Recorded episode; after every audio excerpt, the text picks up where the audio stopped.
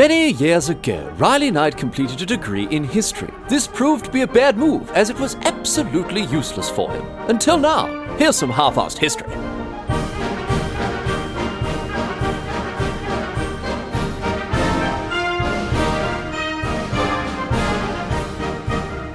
What's going on, mate? Great to have you along for some more half-assed history. This week on the agenda, going to be having a chat about a bloke named Rodrigo Diaz de Vivar, who is, well, he's probably better known to history by uh, by his nicknames. A couple of them that he had there. Uh, El Campeador was one, but perhaps most famously, El Cid. El Cid was a knight. You may have heard of him. He lived in the back half of the 11th century in Iberia, modern-day Spain and Portugal.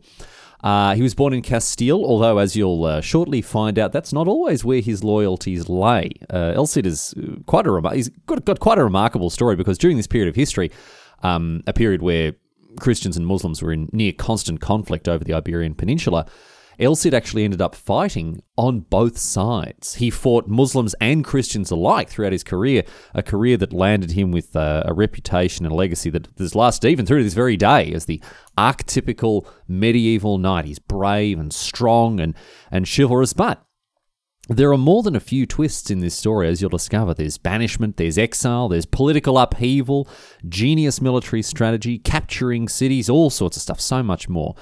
And his legacy still lives on today, as I say. He's a legendary figure in Spanish folklore, and, and this is due to his incredible exploits throughout his entire life, in particular, his strategic brilliance at the Battle of El Cuarte, which we'll, uh, we'll talk about in, in more detail a little, little bit later on. But he was a man who seemed to really know how to roll with the punches, how to make lemonade with the lemons that life gave him. An absolutely fascinating figure from Spanish history here. So let's get to it. Let's learn about this bloke El Cid, uh, as we'll be calling him throughout this episode. Although he didn't get he didn't get this title until later on in life, but for the sake of historical clarity here, that's what we're going to call him today, El Cid. All right, off we go.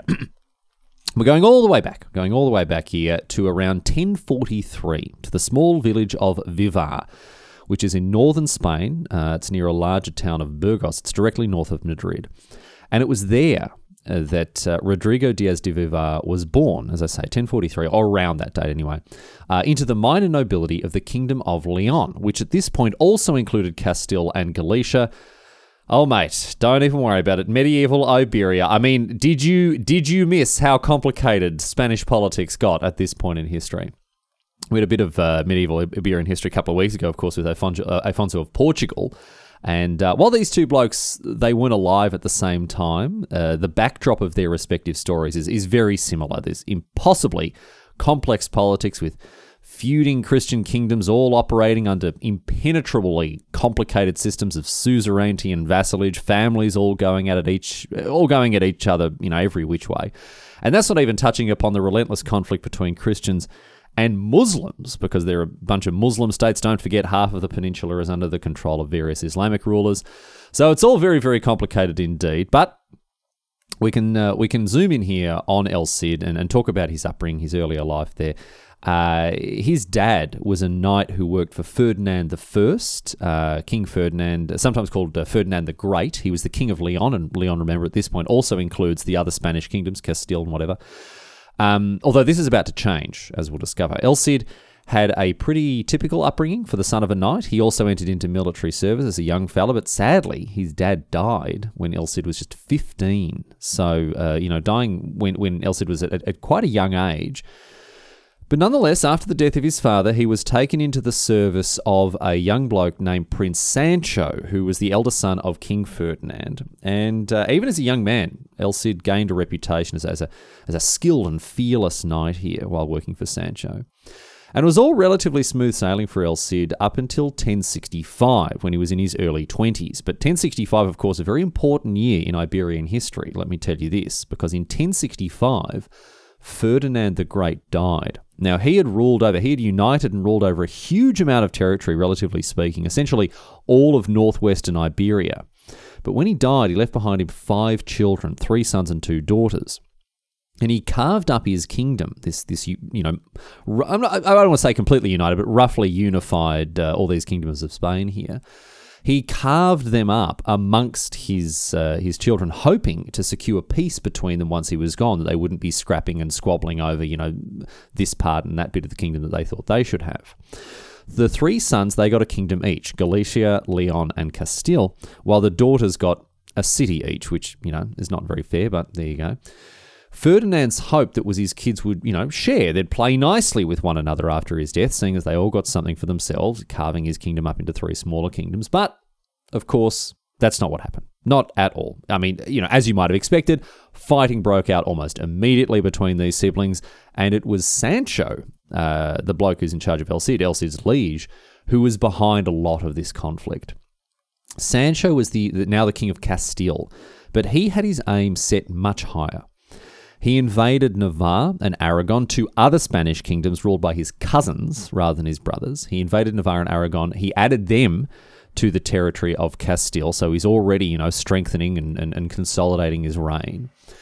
Um, and at the same time that he was expanding into Navarre and Aragon, his younger brother Alfonso, who was the king of Leon, he made a push into uh, Muslim controlled territory, expanding his own power and influence just like his brother was doing. And this worried Sancho, worried Sancho so much that he then went to war with Alfonso to put him in his place, although he ultimately didn't take Leon, uh, not that time anyway. So these brothers are really, I mean, they're fighting everyone. They're fighting the Muslims, they're fighting their cousins, they're fighting each other.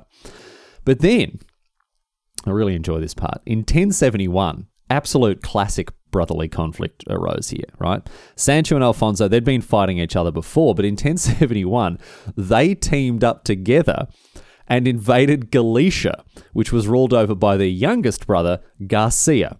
Two older siblings ganging up on a younger one, you love to see it. This is classic stuff. Sancho and Alfonso absolutely pants their poor younger brother Garcia, nicked his kingdom, split it between the two of them, and sent him into exile. So again, I don't know for all the for all the elder siblings out there, you'll recognize this. This is a thousand years ago, but you're looking at this and go, "Oh, this is masterful stuff. This is this is exactly what you should be doing as a, as, as an elder sibling here." So Sancho, right, this leaves him in a very very good position after he's just bullied his little brother off the map here. He now controls Castile, Navarre, Aragon, and half of Galicia. And you'll never guess what he does next. I mean, he's the older brother, right? He's the eldest. Of course, you know what he does next. In 1072, he also decides to invade Leon and fight Alfonso again. Now, you know, from an objective standpoint, you look at this, you go, bloody calm down, Sancho. What's gotten into you, mate? Going around fighting your brothers like this? Chill out, bloody hell. But then I think about how much I, as the eldest, love to pick on my younger siblings. And I go, nah, look, you know what, Sancho? You're absolutely right. Just the natural order of things. I mean, it's his job, really. It's his job as the eldest to bully his younger siblings. So good on you, Sancho, mate. You're getting out there doing the right thing. Anyway, long story short, Sancho defeats Alfonso, exiles him, seizes Leon, and just six years after Ferdinand divided up his kingdom amongst his children, Sancho has once again unified it. Nice work there. And he crowns himself the king of all Spain, and he, he's having a bloody great time. And during all of these dynastic struggles for Sancho's supremacy here, who was at his side? But El Cid, of course. El Cid was there, one of his most uh, important and loyal lieutenants, uh, fighting battles, performing important tasks for the king, and eventually rising so high as to become appointed Sancho's royal marshal. He was a very important uh, part of, of, of Sancho's conquests, and he was rewarded with this rich title and the responsibilities that came with it. So in 1072, after this conquest, Sancho's conquest is complete, things are looking very bloody good. Not just for Sancho, but also for our boy El Cid. He's come good. He's the royal marshal of the king of a unified Christian Spain, having a great time, loving life. He's picked the winning side here. Or has he? Because in a turn of events you'll never suspect, Sancho's rule was cut short, very short indeed, when he was assassinated that very same year in 1072. Now, here's how the story goes. It may not be entirely true, but this is the traditional tale, right? Sancho, he's he's laying siege to Zamora, which is a city that's still holding out against his rule, led by none other than his sister Urraca. Zamora was one of the cities that had been given to uh, to one of the children of, of Ferdinand. And Urraca's going, listen, mate, you might be my brother. I don't care. I'm not going to give in to you. And if you want this city, you're going to have to come and pry it, pry it out of my hands. And Sancho goes, all right, no worries. Besiege the city, not a worry at all. During a siege, during the siege, however, a Zamoran noble, right, came out from the city, came to Sancho and said, "Listen, mate, I want to defect. I'm not a fan of your sister. Much bigger fan of you. I want to join your side, and I've got I've got all the secrets, mate. I can tell you about all the weaknesses in the Zamoran defenses, all the rest of it. So let's go and have a chat about that." Sancho goes, "Mate, this bloody brilliant, absolutely excellent. Love to have you here. Great to have you along. Come through here. Tell me, mate. We'll have this siege one quick, smart. I reckon. Once you tell me all the stuff that I need to know about how to take the city." And so they go through, you know, a bit of a private audience there. And this noble then grabs Sancho's sword, runs the king through with it, killing him on the spot before turning to flee. It was El Cid himself who gave chase to the assassin, but the noble made it back to Zamora through a gate that even today is called the Portillo del Traidor, the gateway of the traitor.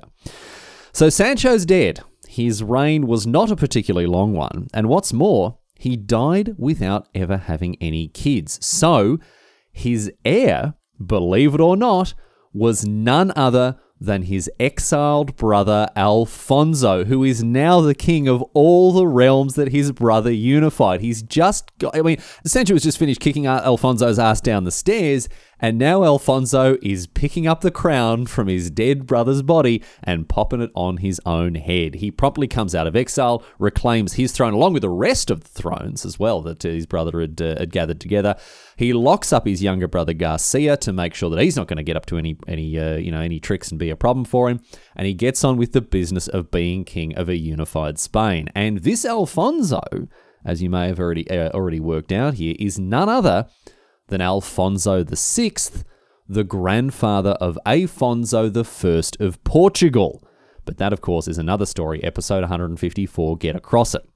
Now, there was a lot of suspicion on old mate Alfonso when it comes to you know, surrounding his brother's death here because it seemed a little too convenient for some. Alfonso gained enormously from Sancho's death, and also the, the circumstances of his death were suspicious not just when he died and because of how Alfonso benefited from it, but where he died. Why? Why was it suspicious that he died while besieging Zamora? Well, I have to say, none of this has ever been proven conclusively, but it is thought by some that Urraca, right, their sister, had more reason than you think to knock off her brother Sancho. It's hard to pin the assassination on Alfonso. He's off in exile, difficult to organise such a thing, but Urraca was right there in the very city that Sancho was besieging. But why would she want to kill her brother? Why would she want to kill Sancho, Sancho and deliver Alfonso instead, this entire kingdom? Well, there are rumours, and they're just rumours, mind you, but there are rumours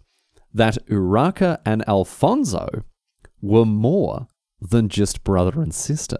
Again, it's never been conclusively proven, but it is thought that these two may have been rooting. They thought it's it may be the case that Urraca and her brother Alfonso were lovers. Now, a lot of this is speculation, both then and now, right? But interestingly enough, it, it raised enough suspicion that El Cid himself stepped in and attempted to clear up the matter. He had Alfonso swear on holy relics that he hadn't been involved in the death of his brother, that he wasn't shagging his sister, right, and that he had nothing to do with you know the the chicanery that had gone that that had obviously been undertaken in order to get Alfonso the, the crowns that he now enjoyed. Alfonso duly did this, swore on these relics, and then after this issue was, for want of a better term, put to bed, he went on to secure and expand his kingdom in the coming years. And whether he did this while also, you know, having it away with his sister on the side, we will never know. But there remained a rift between El Cid and his new liege Alfonso because, in many ways, of this controversy, not to mention the years of service that El Cid had given Sancho. And even after Alfonso organized a marriage between his cousin Jimena and El Cid, this bad blood remained between the two men. They, they just didn't seem to like or trust each other at all, despite El Cid's prowess as a military leader. Um, El Cid lost some of his titles and positions, although he continued to dutifully campaign for his new king as Alfonso expanded his realm. I mean, despite the, the, the tactical brilliance that he had and his skills on the battlefield, Alfonso just didn't trust him enough to give him the the you know the prime position that his uh, dead brother Sancho had. But it was one of the campaigns that El Cid was sent off on that ended up getting him in a lot of trouble with Alfonso. In 1079, El Cid won a great victory against Emir Abdullah of Granada. He routed the opposition, took a great many prisoners at the, at the Battle of Cabra. However, he pushed too far into enemy, enemy territory here. He pushed further than he was authorized to by the king. And this provoked the wrath of Alfonso, who of course already already didn't like El Cid. Alfonso took this this push, this unauthorized push into uh, into Islamic territory here, as a defiance of his orders, even as part of a victory here. And along with all of the other bad blood between Alfonso and El Cid, This was what drove the final wedge between these two blokes. Alfonso exiled El Cid. He banished him from his kingdom, and El Cid accepted the decision. Not that he really had a choice, and he left the service of his liege. But it wasn't the end of the world for El Cid. I mean, that's fair to say. Far from it. He's a famous, very talented military leader, and he very quickly found work elsewhere. But as essentially all of Christian Iberia was under the control of Alfonso and, and therefore was forbidden for El Cid, who was in exile, for whom was he to work? Who was left? Well, you may have already figured it out. That's right, he went into Al Andalus, the area of Iberia that was ruled over the Muslims, and specifically, he went to the Taifa of Zaragoza in the east.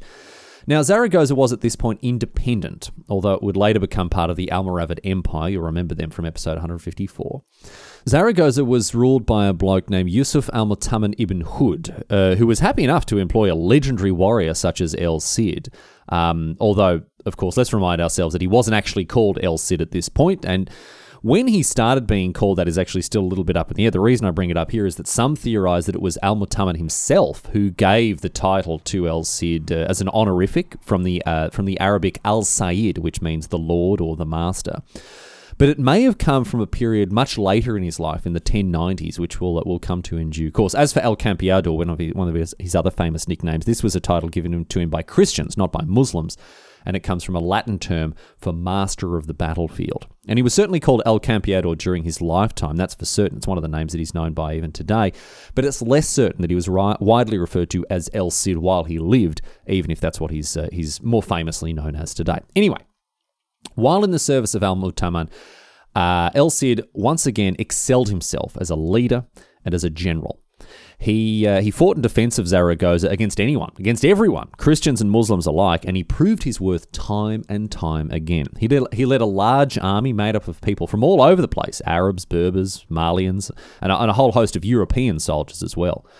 Uh, and he fought for Zaragoza for six years, first uh, uh, under Al Mutaman, and then under his successor, Al Mutaman's son, Al Mastain II. And during this time, Alfonso VI made a huge push against Islamic forces in Iberia, which culminated, we talked about this in episode 154, it culminated in the, in the famous capture of Toledo in 1085, uh, a huge moment for the Christians turning the tide against the Muslims in the Reconquista.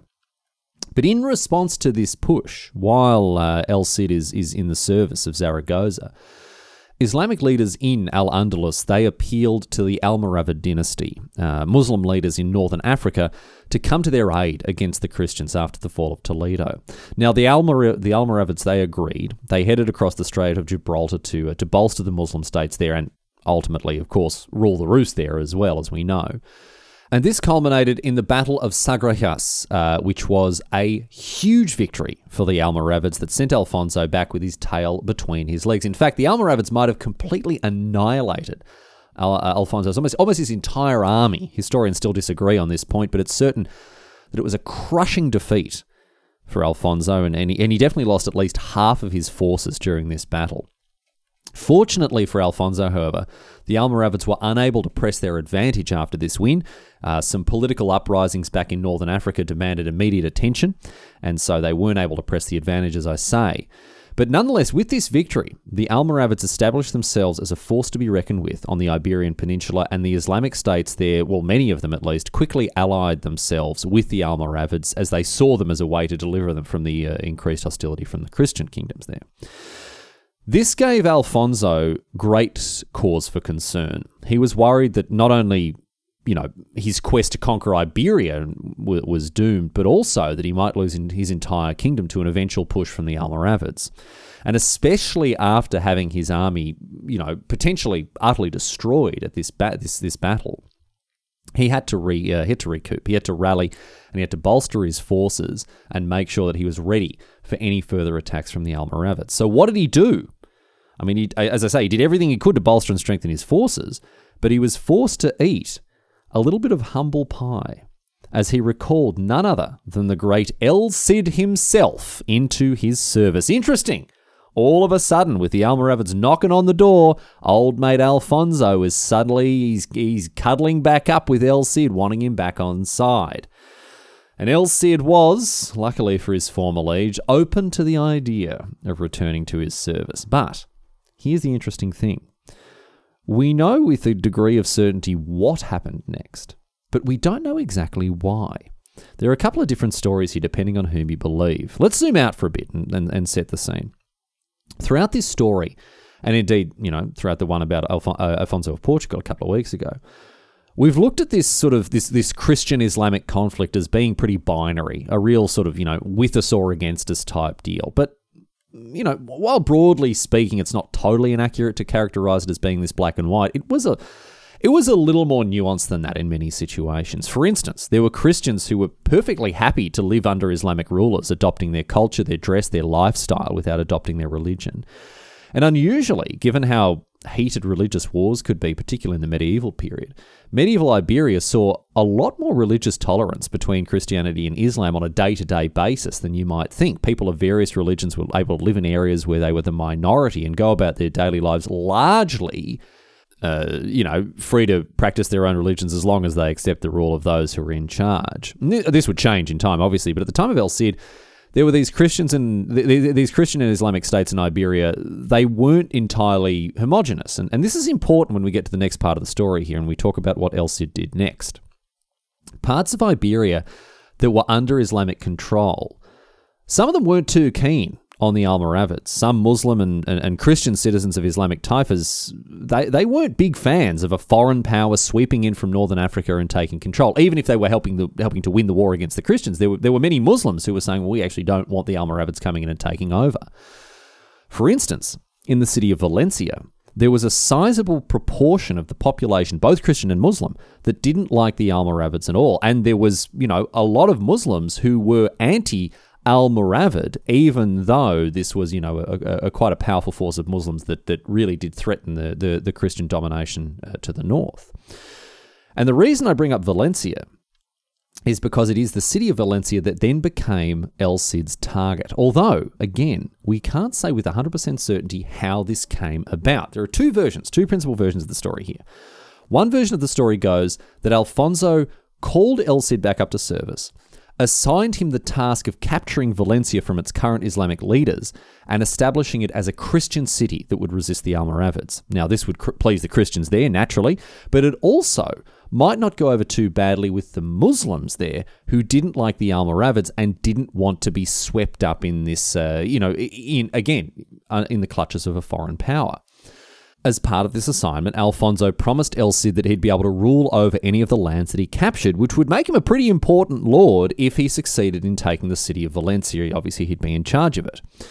But there's another version of the story that tells it very differently. It ends up in the same place, but we take a very different route to get there. This other version says that apparently El Cid may not have been that willing to return to the service of Alfonso VI after all.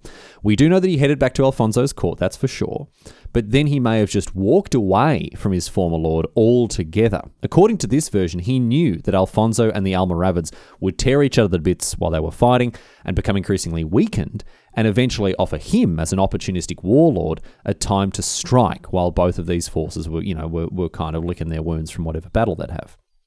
And the place that he would strike, of course, would be Valencia, where he could carve out a little kingdom of his own and establish himself as leader. Now, I don't know which of these versions is true. I don't know whether he was charged with the capture, uh, capture of Valencia by Alfonso or he decided to do it under his own steam. I couldn't define, I couldn't find definitive evidence for either story, but what I do know is that El Cid was ultimately successful in capturing Valencia for whatever reason he attempted it it makes little enough reason, really, why he did it. If the first story is to, to, to be believed, he was given dominion over Valencia by Alfonso, and if the second version is true, he just claimed dominion over it anyway. So this means that as we head into the uh, into the 1090s, and with El Cid singularly focusing his attention on capturing Valencia by hook or by crook, he fought other local lords, he captured smaller towns surrounding Valencia, and in 1092 took advantage of a local uprising within the city of Valencia itself besieged it in the midst of the turmoil, and after a long and protracted affair, this, I mean, sieges usually were, he resisted all attempts to break the siege, and in 1094, in May, Valencia finally fell to El Cid. He took the city, booted out its Islamic rulers, and he took charge of it completely. Now, in name, you know, technically speaking, He should have been under the rule of Alfonso, of course. He was a Christian ruler in Iberia. He owed his allegiance to the Christian king, especially if the first version is true and, you know, he'd been charged with the capture of Valencia in the first place.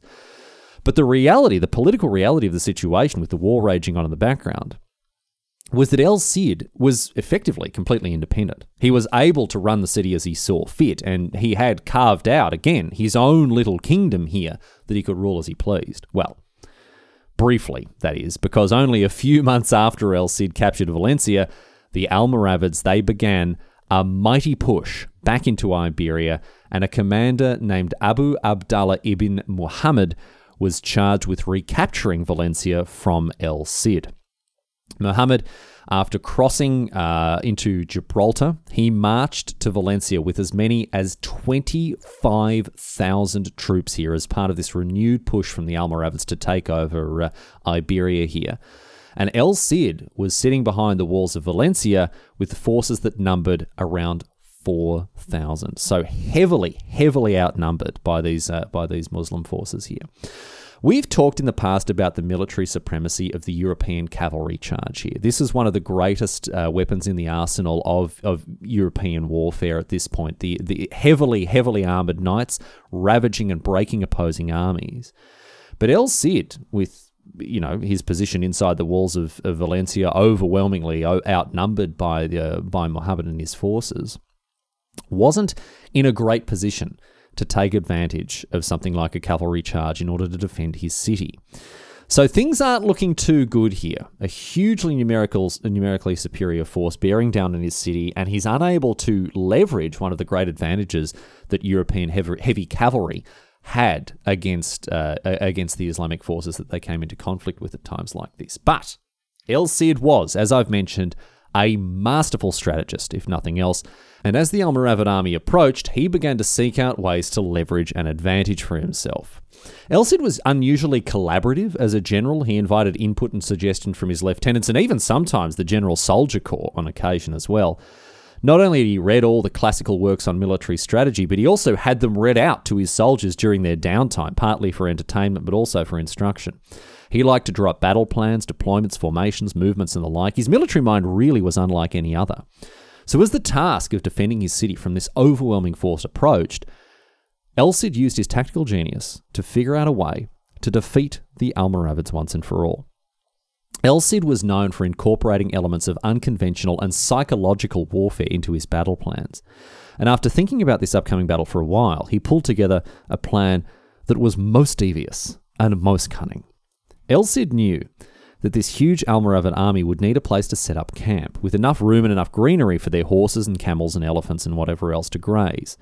Not, not to mention room enough for you know all the men to set up camp and uh, and and have a place to you know sleep at night. And there was a spot not too far from El, uh, from Valencia called El Cuarte, and it looked like the perfect spot for an army such as this. It was around six kilometers away from Valencia, Valencia, great big plains near a river, and El Cid, surprisingly, was absolutely determined for the Muslims to set up shop there and stage their siege from this spot El Cuarte, one that seemed so perfect for them, right? To ensure that the Almoravids decided upon this spot as a camp for their army, El Cid sent off a contingent of anti Almoravid Muslims from Valencia, people who were loyal to El Cid. He sent them off, essentially asking them to pretend to be thrilled to see the Almoravids as a liberating army and suggest El Cuarte to them, guide this army to this perfect spot by the river here that they would be able to, you know, graze their animals and set up camp. Why, you might be asking, did El Cid want the Almoravid army to use this seemingly perfect spot? Why would he deliver his enemies to a, a, place that would be so, you know, brilliant for them to stage this siege? Well, it was because El Cid knew that these plains were prone to very heavy flooding in autumn every year. And if the army camped there, they would very probably end up half submerged in water if El Cid could hold out until the rains came. What's more, another advantage that El Cid managed to leverage here, his Muslim allies within Valencia told him that the Almoravids would arrive during Ramadan, which is an Islamic religious festival where Muslims refrain from eating during the daytime from sunrise to sunset. El Cid was told that to make up for their fasting during the day, the Almoravids would very probably gorge themselves as soon as the sun went down and then sleep in each morning after such a heavy meal the night before. Armed with this information, El Cid went about readying Valencia for siege. He prepared the city as best he could for the oncoming siege, and with his preparations thus made, he waited for the Almoravids to arrive. And arrive they did in early October, and immediately Muhammad approached the city and demanded its surrender. El Cid, as you can imagine, told Muhammad to stick it where the sun don't shine, and so Muhammad retired to El Cuarte, where he had, after all, made camp. These very helpful, you know, so-called defectors had come and said, "Oh, mate, come and set up camp here." And Muhammad's gone, oh, "Bloody great, good on you, blokes. Thanks for bringing us to this perfect spot. It looks amazing, right?" Muhammad returned several times to the besieged city of Valencia, every time demanding El Cid's surrender, but El Cid refused to give in. He waited and waited and waited and after 10 or so days, the signs that he was waiting for began to appear. It looked as though the rains were finally about to arrive.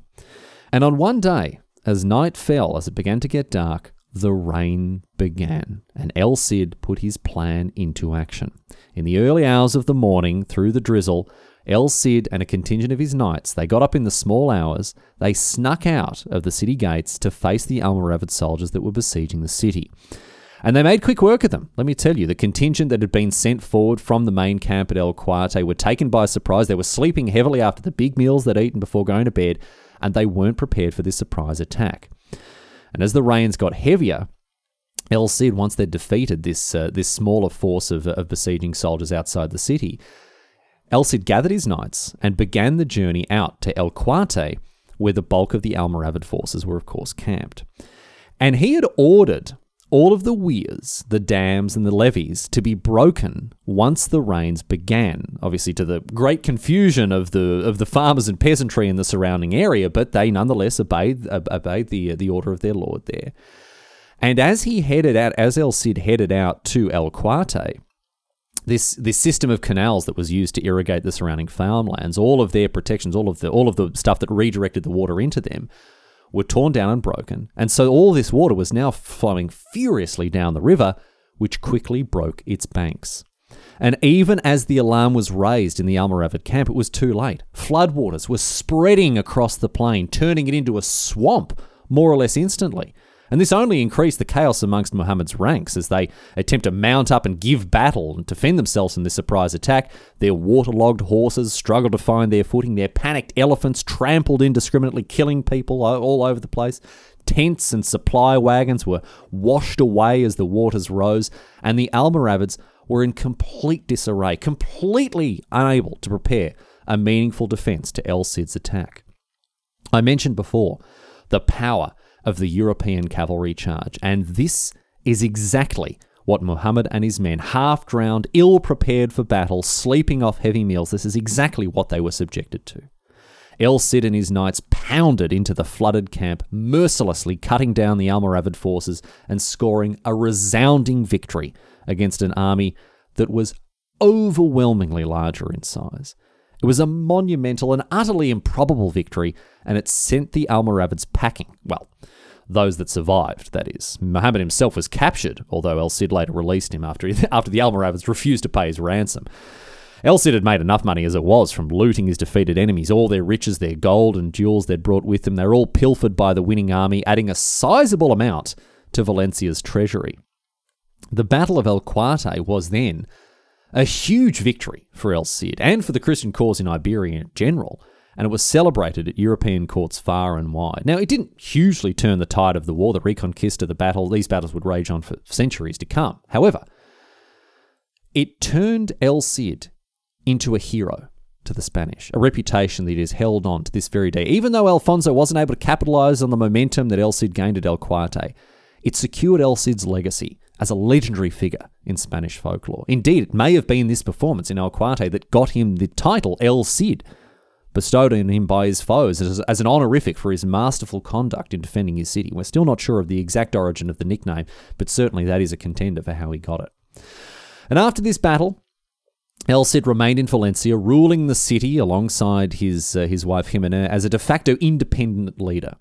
Valencia held out against the Almoravids until 1099, when a renewed siege tested the city's resolve once again, and I'm sorry to say, took El Cid's life. He didn't die in battle, and, but probably instead as a result of famine or disease brought on by the siege. This time, he wasn't able to find a way to defeat the Almoravids, and so he died in the city that he had ruled for the last five years. There is a story, and it's probably apocryphal, that Jimena ordered his body to be dressed up in his armor and strapped to his horse, so as to disguise the fact that he'd been uh, that he died from the troops and inspire them in battle in fighting off the the, the sieging the besieging army.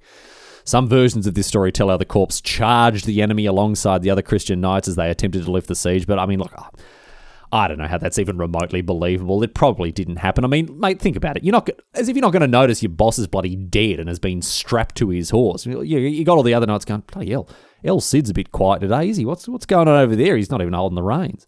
Anyway, after his death, Jimena took over the rulership of Valencia, but it eventually did fall uh, to the Almoravids and it remained under Islamic rule for over a century, but not before Jimena managed to escape along with her husband's remains. Uh, she moved to Burgos, near where El Cid was born. And if you visit Burgos Cathedral, even today, you can find his tomb, where his remains lie alongside those of his wife. And today, El Cid has a near legendary status in Spanish folklore, as I've said, as a national hero. Very famous indeed. The picture of the ideal medieval knight fierce, strong, and utterly courageous.